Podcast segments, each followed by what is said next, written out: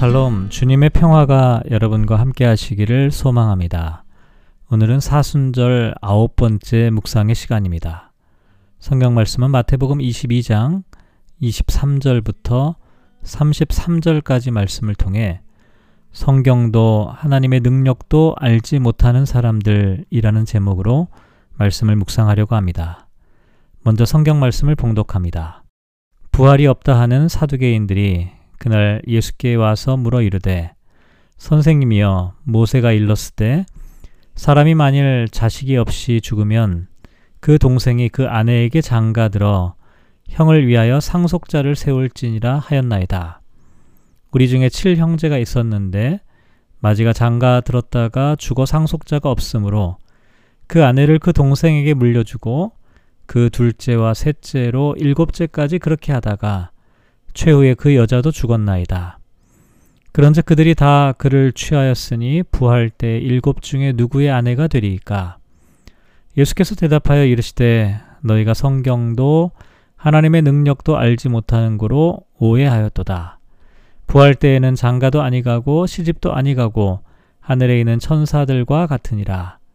죽은 자의 부활을 논할진대 하나님이 너희에게 말씀하신 바 나는 아브라함의 하나님이요 이삭의 하나님이요 야곱의 하나님이로라 하신 것을 읽어보지 못하였느냐 하나님은 죽은 자의 하나님이 아니요 살아있는 자의 하나님이시니라 하시니 무리가 듣고 그의 가르치심에 놀라더라. 아멘.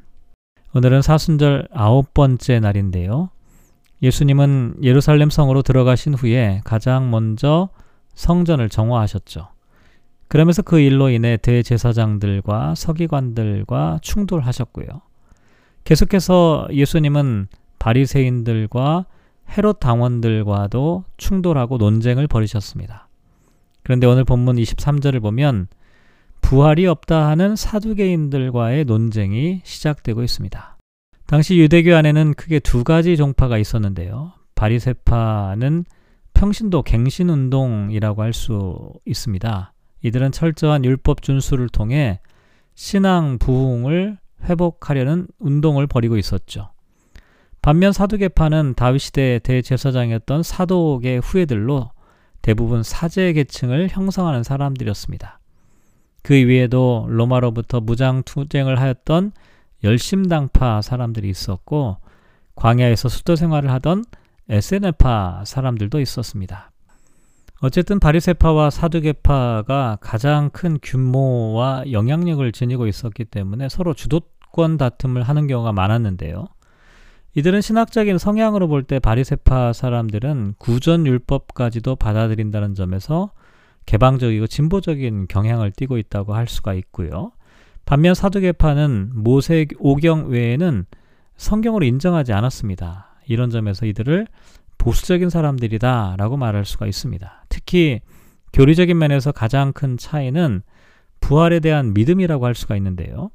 순교와 박해가 많이 일어났던 기원전 2세기경부터 4, 5세기에 대한 믿음이 많이 생겨나기 시작했고 예수님 당시에는 바리새인과 백성들 사이에 아주 폭넓게 받아들여지고 있었습니다. 그래서 바리새파 사람들은 세상 마지막 날에 모든 의인이 몸으로 부활할 것을 아, 믿는 사람들이었죠.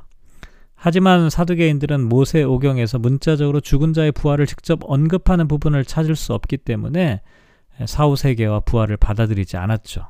그래서 23절에 부활이 없다라고 하는 것이 사두개인들을 나타내는 대표적인 표현이라고 할 수가 있습니다.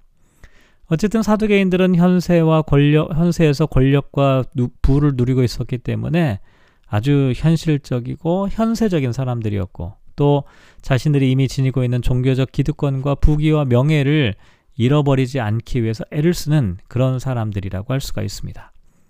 이들이 예수님께 찾아왔죠.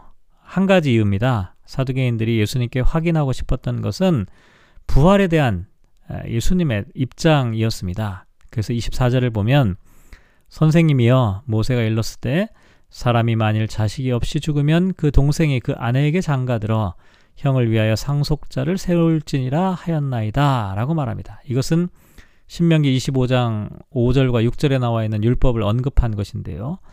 모세 당시에는 자식이 곧 재산과도 같았고 또 가문을 이어가는 가장 중요한 존재이기도 하였습니다. 그래서 형이 만약에 자식이 없이 죽는 경우가 생기면 동생이 형의 아내 형수를 취하여 자식을 낳아서 형의 가문을 이어갈 수 있도록 율법으로 정한 것이죠. 이것을 흔히 형제 수혼법이라고 어, 부르게 되었습니다.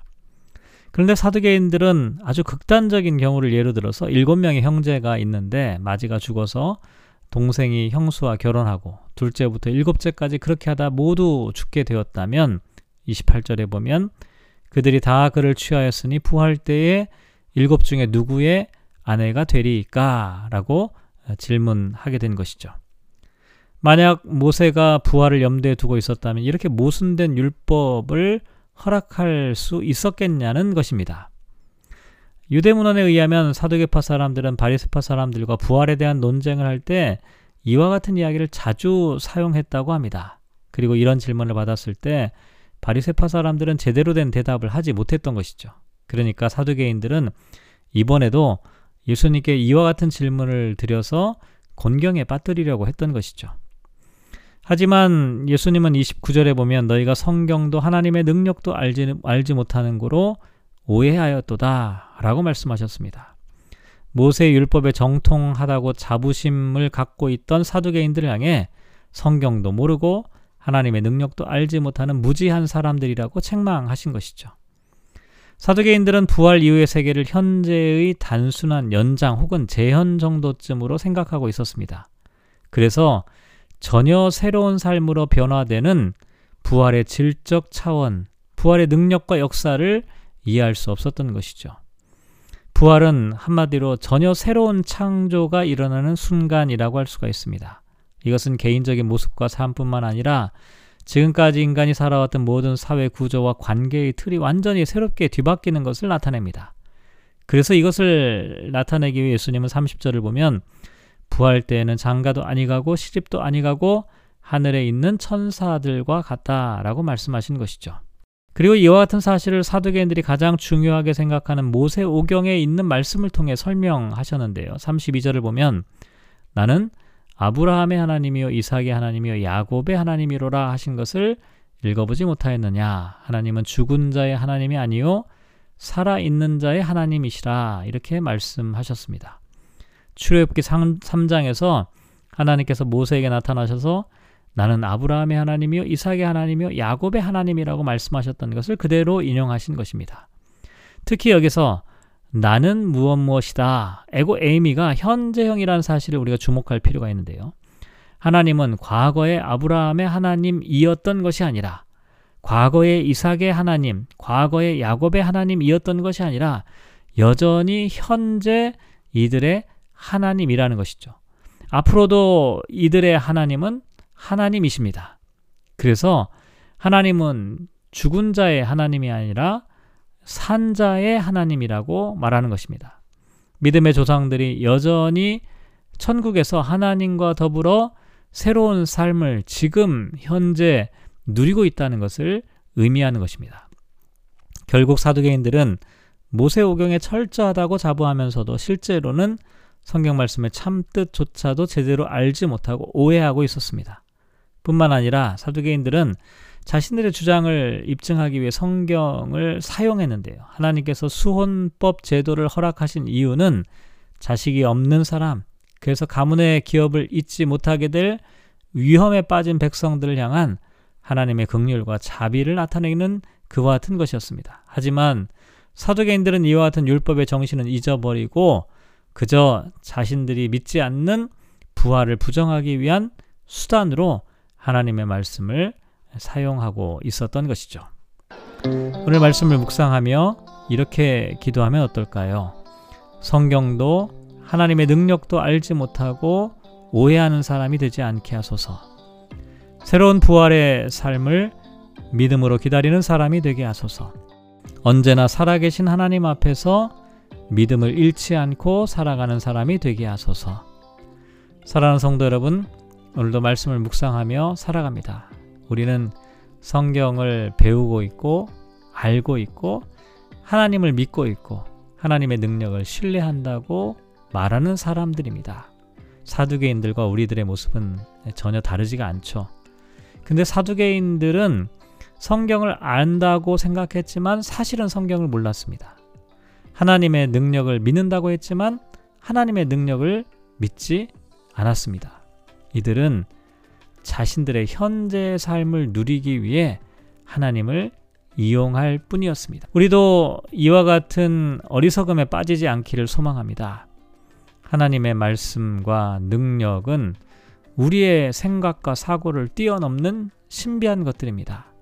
그러니까 성경을 우리의 생각 가운데로 가두려고 하지 말고 그래서 하나님의 말씀과 능력도 알지 못하는 어리석은 사람들이 되지 말고 하나님의 뜻과 하나님의 신비를 깨달아 알 수 있는 지혜로운 사람들이 되시기를 주님의 이름으로 축복합니다.